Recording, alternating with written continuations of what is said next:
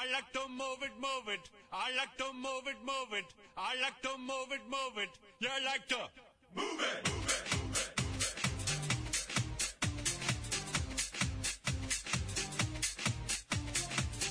All girls all over the world. Original King Julian, funny case man. I love all the girls. 핫하고 도발적인 그녀 이야기 신현주의 핫도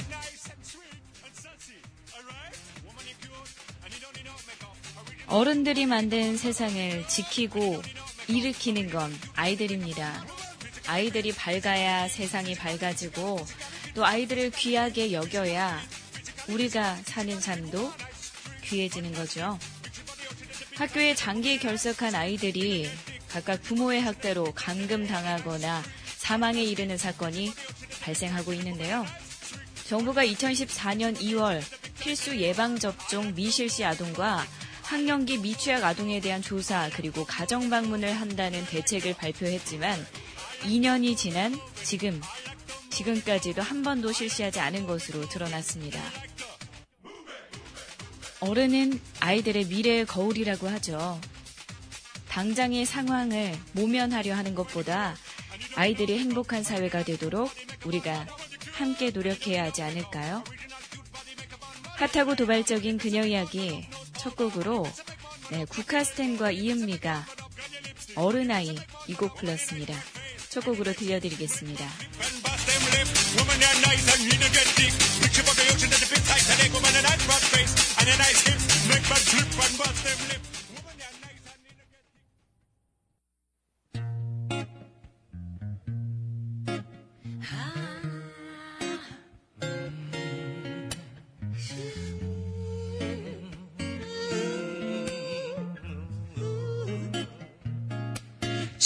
착한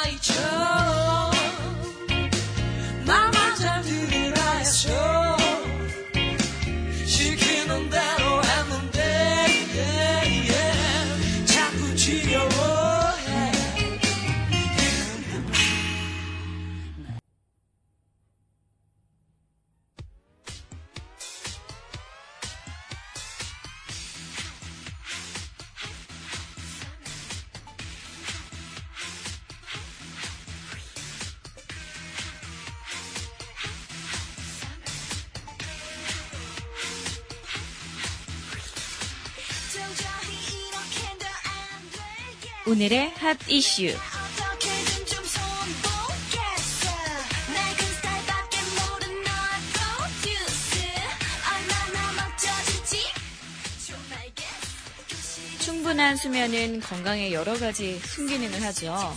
새해 들어서 다이어트 시도하시는 분들 많으실 텐데요. 제대로 잠을 자지 못하면 살찔 확률도 더불어 높아진다고 합니다. 가로등 그리고 스마트폰까지 현대인은 다양한 인공 조명에 노출돼 있죠. 이 같은 인공 조명에 노출되면 밤에 좀처럼 잠을 자기가 힘들어진다고 하는데요. 그런데 쾌적한 수면을 방해받으면 살이 찔 위험도 높아진다고 합니다. 밤이 되면 뇌가 어둠을 인지해서 수면 호르몬 멜라토닌을 분비한다고 알려져 있죠. 그런데 빛은 이 멜라토닌 분비를 억제하고요. 멜라토닌의 분비가 줄어들면 식욕을 억제하는 호르몬인 렙틴 분비가 또 더불어 감소하게 된다고 합니다. 결과적으로 식욕이 증가하는 셈이죠. 충분히 잠을 자지 못해 다음날 피곤하면 스트레스 호르몬인 코르티솔 분비까지 증가한다고 하는데요. 그러면 스트레스 해소를 위해서 칼로리가 높은 단 음식을 찾게 됩니다. 네, 뇌는 단 음식, 어, 다시 말해서 탄수화물을 주된 에너지원으로 사용하기 때문에 여러 음식 중에서도 탄수화물이 든 단 음식을 가장 먼저 찾게 됩니다. 장시간의 빈 노출은 우리 몸에서 칼로리를 소모하는 갈색 지방의 기능을 떨어뜨리기도 한다고 하는데요. 충분하고 쾌적한 수면, 잠을 자면서 또 살을 빼는 방법이 될 수 있습니다. 여러분, 오늘 밤만은 잠 푹 주무시길 바라겠습니다.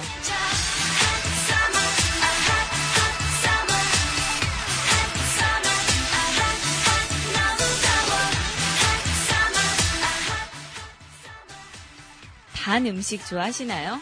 현재 대한민국이 설탕의 늪에 빠져 있습니다. 최근 젊은 층을 중심으로 너도 나도 할 것 없이 달달한 음식을 입에 달고 사는 건데요. 그럴 수밖에 없는 환경이 요즘 만들어지고 있죠. 20, 30대 젊은 층이 자꾸 단맛에 빠져드는 데는 태생적인 원인이 있다고 합니다. 좀 더 예리한 분석이 나오고 있는데요. 바로 분유가 문제 원인이라는 거죠. 국내 분유 판매량이 1980년대 말부터 급증했는데요. 분유에는 모유보다 훨씬 많은 양의 당 성분이 들어있어서 날 때부터 분유를 먹고 자란 지금의 20, 30대는 단맛 중독의 가능성이 태생적으로 높을 수밖에 없다는 겁니다. 1980년대 말에 여성들의 경제활동 참여가 늘어났고 이 여파로 당시 출생한 아이들은 모유 대신에 분유를 먹을 수밖에 없었는데요. 이에 따라서 날 때부터 단맛에 길들여져 있다는 거죠. 네. 황교익 맛 칼럼니스트는 지금의 20, 30대는 금수저가 아니라 sugar 수저를 물고 나왔다라고 말하기도 했습니다. 네. 모유 수유 하면 좋죠. 근데 요즘은 하고 싶어도 못하는 분들이 참 많잖아요. 모유를 먹고 자란 아이들은 또 비만이 될 가능성도 적다고 합니다. 생후 4개월에서 6개월 사이에 모유만 먹인 경우 시중에 조제 분유만 먹인 아이들의 네, 현재 비만 여부를 비교해서 조사를 했는데요. 분유만 먹고 자란 아이가 모유 먹고 자란 아이보다 비만 발생 위험이 28%나 증가했다고 합니다. 분유의 고단백 성분이 비만을 유발한다라는 그런 분석이 많았는데요. 또 분유는 젖병으로 먹기 때문에 모유를 먹을 때보다 잠결 혹은 무의식 중에 더 많이 먹게 된다는 연구 결과도 있었습니다. 네, 소아비만이 성인 비만으로 이어지는 경우가 많아서 어릴 때부터 이 식사 습관을 제대로 잡아주는 게 중요한데요. 네, 모유를 먹이지 못하고 분유를 먹여야 하는 경우라도 이 아이들이 밥을 먹으면서 식사를 하지 않게 또 폭식하지 않게 이렇게 옆에서 잘 가르쳐 주셔야 될 것 같습니다. 그런데 어려서부터 모유만 먹었지만 단 걸 좋아하는 저는 어떻게 설명해 주실 건지. 뭐, 그런데 종종 단 거를 좋아해서 잘 찾아 먹긴 하는데요. 많이 먹지는 못하겠더라고요. 이게 다 모유 덕분인 건가요?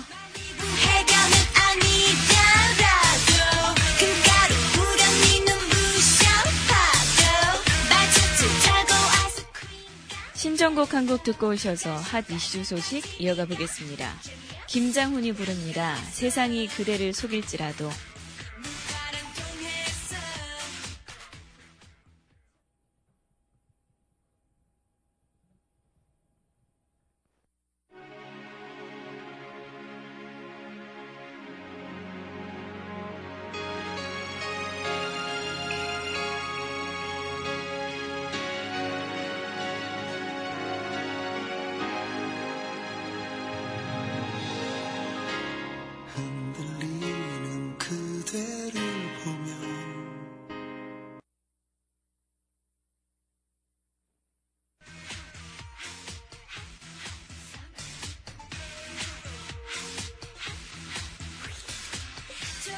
지난 2015년 12월 28일에 한국과 일본의 외교장관이 일본군 위안부 문제에 대한 합의를 발표했습니다.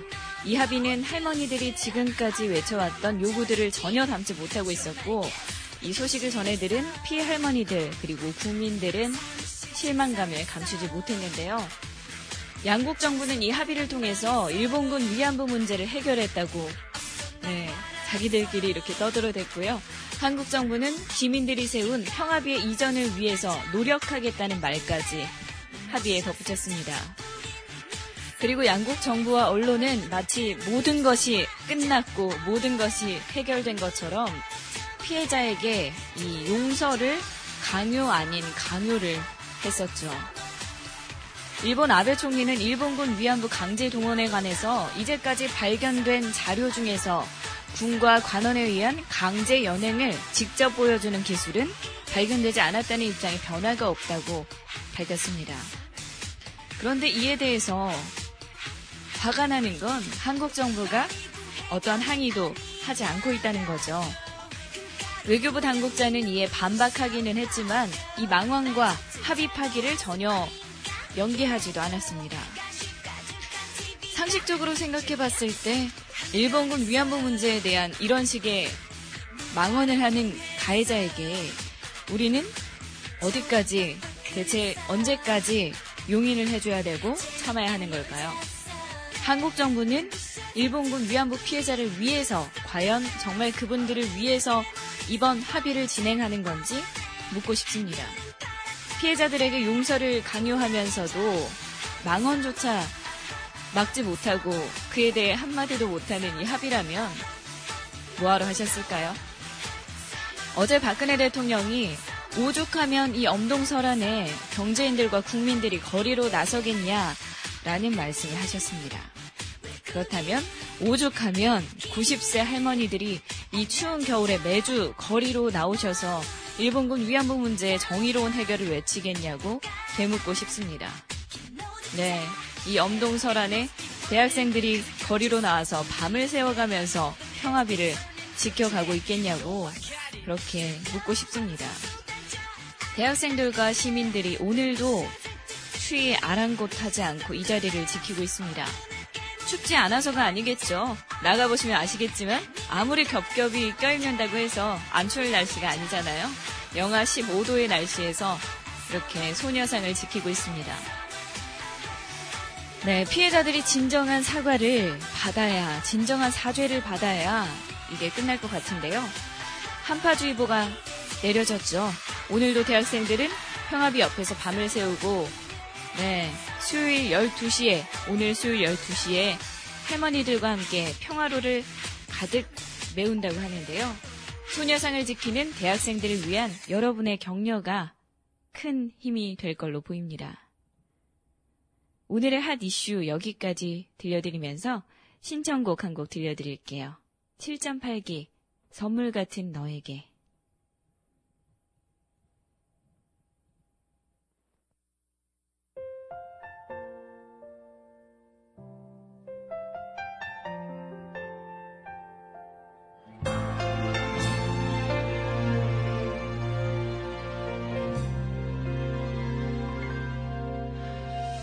어두운 밤 홀로 남은 이 밤. 불빛조차 내 곁을 안 주고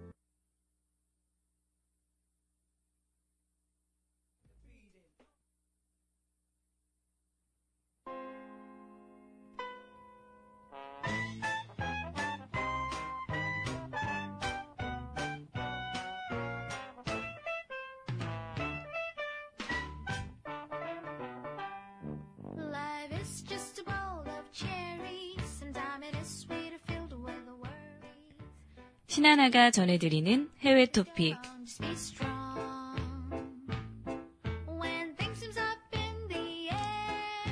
브라질에 사는 131살의 남성이 기네스북 세계 최고령에 등재될 가능성이 있는 것으로 알려져 있습니다. 북서부 아크리주 세나 마두레이사시에 사는 쿠엘류 지 소유자의 나이가 131살인 것으로 파악이 됐는데요. 출생 증명서에는 소유자가 1884년 3월 10일 북동부 세아라주의 메루오카시에서 태어난 것으로 기록되어 있습니다. 어마어마하시네요. 2개월만 지나시면 132살이 되시는 거죠. 놀라운 사실은 소유자가 101세의 마지막으로 자식을 낳았다는 점입니다. 100살이 넘으셔서 네, 자식을 낳으신 건데요. 그에게는 현재 40살, 그리고 37살, 그리고 30살의 아들과 6명의 손자, 손녀가 있다고 합니다. 그리고 현재 69살의 부인 16세의 손녀와 함께 살고 있습니다. 아니, 그러면 결혼을, 네, 몇 살에 하신 거죠? 62살에 결혼을 하신 거죠? 예수, 아니요. 아, 지금 너무 놀라서 말이 안 나는데요. 소유자 할아버지가 62살에 한 살이었던 부인과 결혼을 하신 겁니다. 네, 어마어마하신데요. 소유자 할아버지는 젊은 시절에 술을 약간 마셨으나 평생 담배에는 손을 대지 않았다고 해요. 청력이 좋지 않고 가끔 가족들을 현재는 못 알아볼 때가 있지만 건강에 큰 문제는 없으시다고 합니다. 지금도 쌀밥, 쇠고기, 생선, 채소로 된 식사를 한 끼도 거르지 않고 계시다고 하고요. 네, 이 할아버지 보고 놀라신 분들이 참 많았을 것 같은데요. 세아라주의 정부 연금관리 담당자는 처음에는 이 할아버지가 131살 10개월을 살았다는 걸 믿을 수가 없었다면서 법원에서 발급한 서류와 과거 사진을 보고 나서야 그가 세상에서 가장 오래 산 사람일 거란 생각을 했다고 말했습니다. 기네스북이 소유자의 나이를 공식적으로 확인을 하면 이제 세계 최고령으로 다시금 등극을 하시는 건데요. 기네스북의 세계 최고령 남성으로 등재됐던 일본인 모모이 사카리 씨는 지난해 7월 5일에 112살의 나이로 사망을 하셨습니다. 그리고 남녀 통틀어 세계 최고령으로 기네스북에 등재됐던 일본인 오카와 미사요 씨가 여자분이신데요. 117살의 일기로 세상을 떠나셨고요. 그러면 131살의 소호자 할아버지는 정말 단연코 기네스북에 등재되고도 남으실 것 같은데요. 네, 할아버지 지금도 식사도 안 걸으시고 건강하시다고 하니까요. 150세까지 건강하게 사셨으면 좋겠습니다.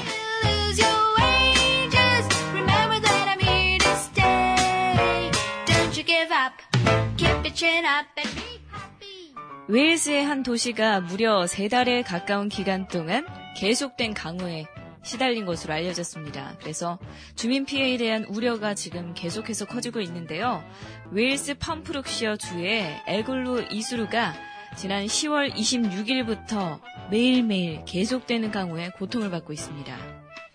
전문가 그리고 주민들은 네, 이번 달 17일부터는 비가 그칠 것이다 예상을 했으나 현재까지도 비는 완전히 멎지 않아서 이 도시의 연속 강우 일수는 총 84, 84일을 넘긴 상태입니다.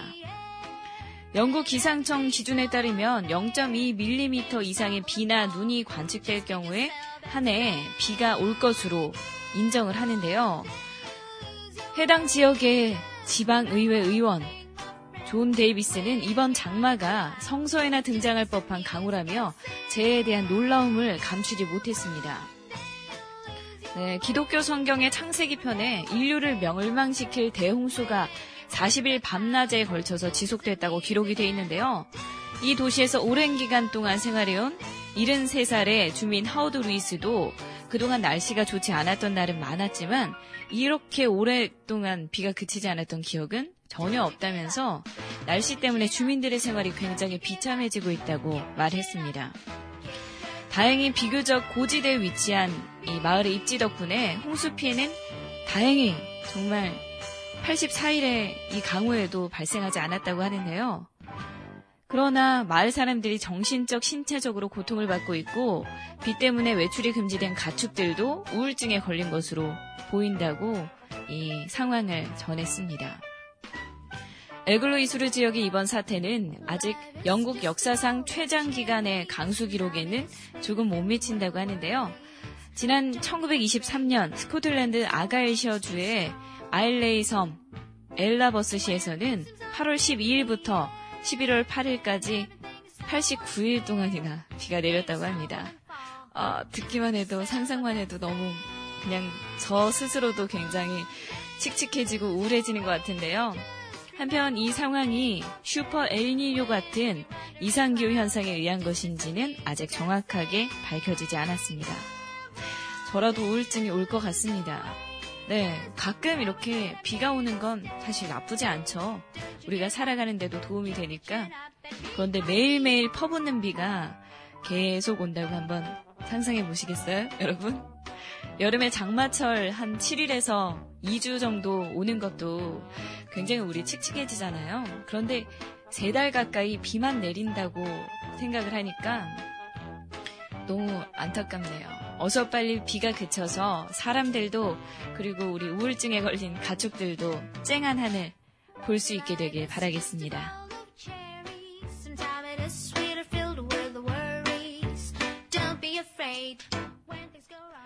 네, 해외 토픽 소식 신청곡 한 곡 듣고 오셔서 이어가 보겠습니다. 진우션이 부르는 이젠 더 이상.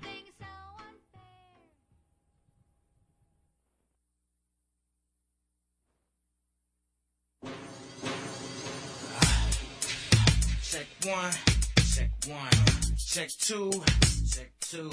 Yeah, yeah, yeah.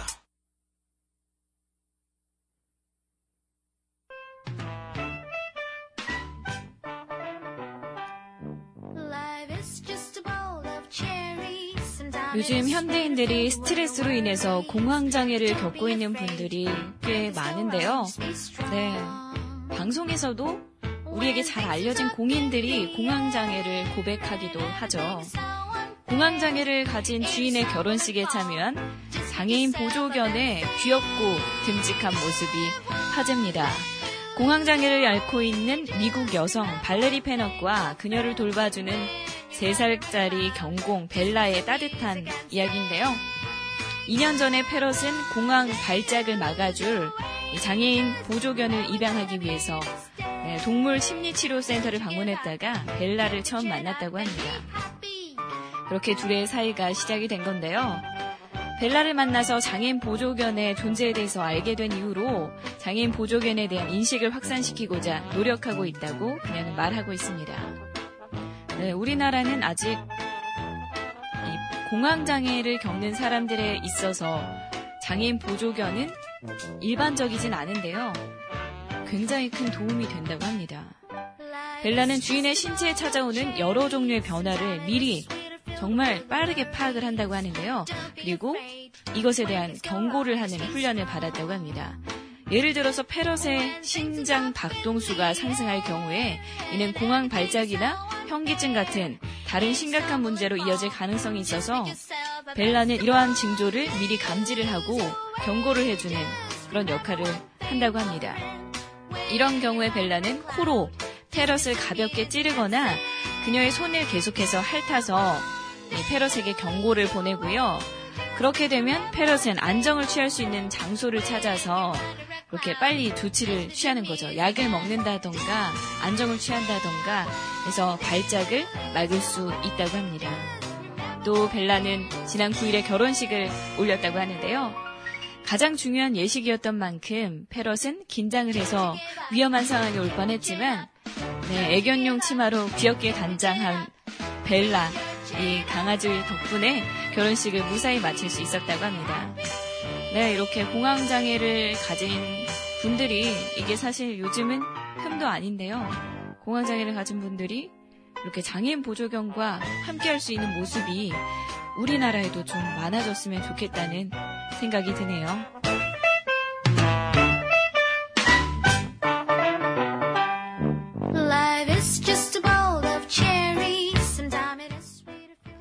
사람보다 무지하게, 네, 어마어마하게 팔자가 좋은 인형들만 살 수 있는 성이 있다고 하는데요. 무려 29개의 방이 있고 거대하고 호화스러운 인형의 집이 공개됐습니다. 미국의 유명한 미니어처 아티스트인 엘라인 딜이 제작한 이 인형의 집은요, 실제 호화스러운 성을 연상케 하는 디테일, 이 디테일이 어마어마하다고 합니다. 높이가 약 274cm로 성인 남성의 키를 훌쩍 웃돌고요. 내부에는 총 29개의 방이 빼곡하게 그리고 섬세하게 들어차 있습니다. 디테일한 건물 외관과 규모만큼이나 놀라운 건 내부 장식인데요. 이 인형의 집을 위해서 만여 개의 미니어처 소품을 사용했다고 합니다. 여기에 매우 정교한 가구, 그리고 유화, 거울, 난로, 금으로 만든 액세서리, 그리고 만들어진 지 100년이 지난 희귀한 미니 북도 포함되어 있다고 합니다. 총 7층 규모의 이 인형의 집 안에는 다양한 공간이 존재하는데요. 일반 주방과 침실뿐만 아니라 음악을 듣는 음악 감상실, 바, 도서관, 뭐 여러 가지가 있겠죠? 29개나 방이 있다고 하니까요. 이 인형의 집이 얼마나 제작하는데 걸렸을까요? 무려 13년이나 걸렸다고 하는데요. 이것의 판매가는 850만 달러, 한화로 103억 원에 달한다고 합니다. 네, 여러분이 돈이 있으시다면 이거 사시겠어요? 103억 원인데요. 네. 세계에서 가장 비싼 인형의 집으로 기록될 예정이라고 합니다. 그런데 이 103억 원의 인형의 집이 팔렸다고 합니다. 100억 원이 넘는 돈을 주고 이것을 산 익명의 구매자는 이렇게 얘기를 합니다. 지금까지 본 것 중에 가장 아름다운 물건이라는 생각에 구매를 결정했다고 밝혔습니다. 네, 여기 사는 인형들 굉장히 부럽습니다. 인형의 집 103억 원짜리 이런 것들이 13년에 걸려서 만들어졌다고 하니까 그만한 가치는 충분히 쳐줘야겠죠. 네. 저도 이거 실제로 한번 보고 싶네요. 해외 토픽 소식 여기까지 전해드리면서요. 신청곡 조관우가 부르는 하늘, 바다, 나무, 별의 이야기 이 곡 들려드릴게요.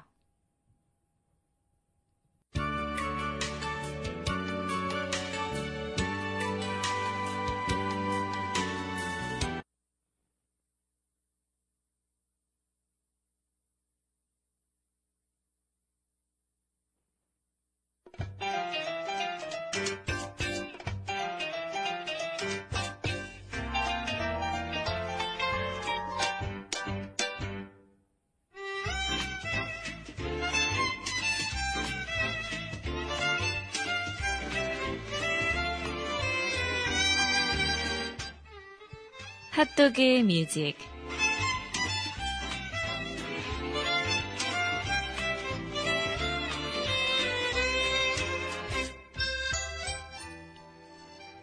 하루 한 곡 여러분과 제가 함께 듣는 핫도그 뮤직 코너입니다. 오늘 제가 소개해드릴 가수는요. 남녀노소 이유 불문하고 사랑할 수밖에 없는 그룹 브라운 아이드 소울입니다. 함께 들어볼 노래는 이번에 정규 4집 앨범에 수록되고 더블 타이틀곡 중의 하나인 Home이라는 곡인데요. 개인적으로 흑인 음악을 굉장히 좋아해서 이 흑인 음악, 소울 음악을 하는 팀을 말하라고 하면 브라운 아이드 소울을 빼놓을 수가 없죠.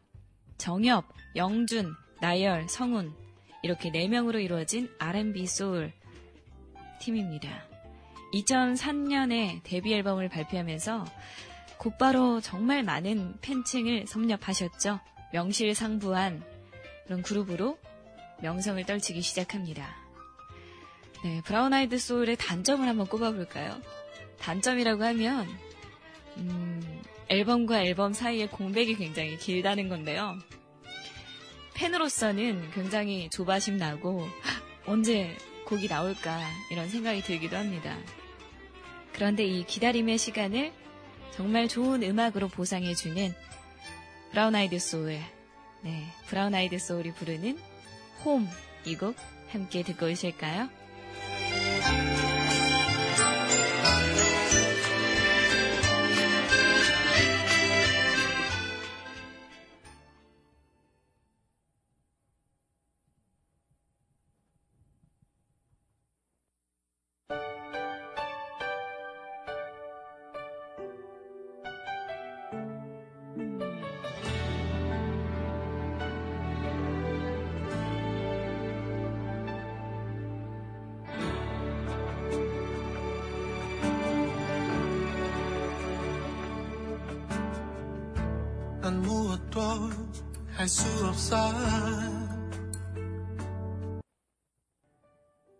아이드 소울이 부르는 홈 듣고 오셨습니다. 이 곡은 장르로 따지자면 흑인 음악이라기보다는 팝 발라드라고 볼 수 있겠는데요. 부하소 음악의 핵심이라고 할 수 있는 어떤 이 멤버들의 하모니를 느끼기에 굉장히 충분했던 것 같습니다. 다들 도입부에 첫 음이 나오는 순간 웃으셨나요? 저는 첫 음이 나오는 순간부터 입가에 미소가 사르르 피어오르더라고요. 편안하게 눈을 감고 노래를 충분하게 감상하기에 아주 좋은 곡이 아닐까 싶습니다. 특히 이 홈이라는 곡은 발라드 음악에서 흔히 소재로 삼는 사랑, 이별, 남녀 관계 이런 것들에서 벗어나서 집, 우리 일상 속에 가장 중요하다고 할 수 있는 이 집이라는 어쩌면 너무나 당연해서 생각하지 못했던 그런 소재를 삼았기에 좀 더 특별하게 느껴지지 않나 싶습니다. 네, 부하소 특유의 이 하음은 아 정말 감탄을 금치 못하게 만드는 것 같아요. 브라운 아이드 소울이 가요계에서 활동한다는 건 팬인 저로서는 정말 기쁜 일인데요. 브라운 아이드 소울이 들려주는 홈 이 곡과 함께 한 주의 중심이 되는 오늘 수요일 밤 보내시길 바라겠습니다. 저는 내일 목요일에 이곳에서 기다리고 있을게요. 내일 다시 만나요. 꼭이요.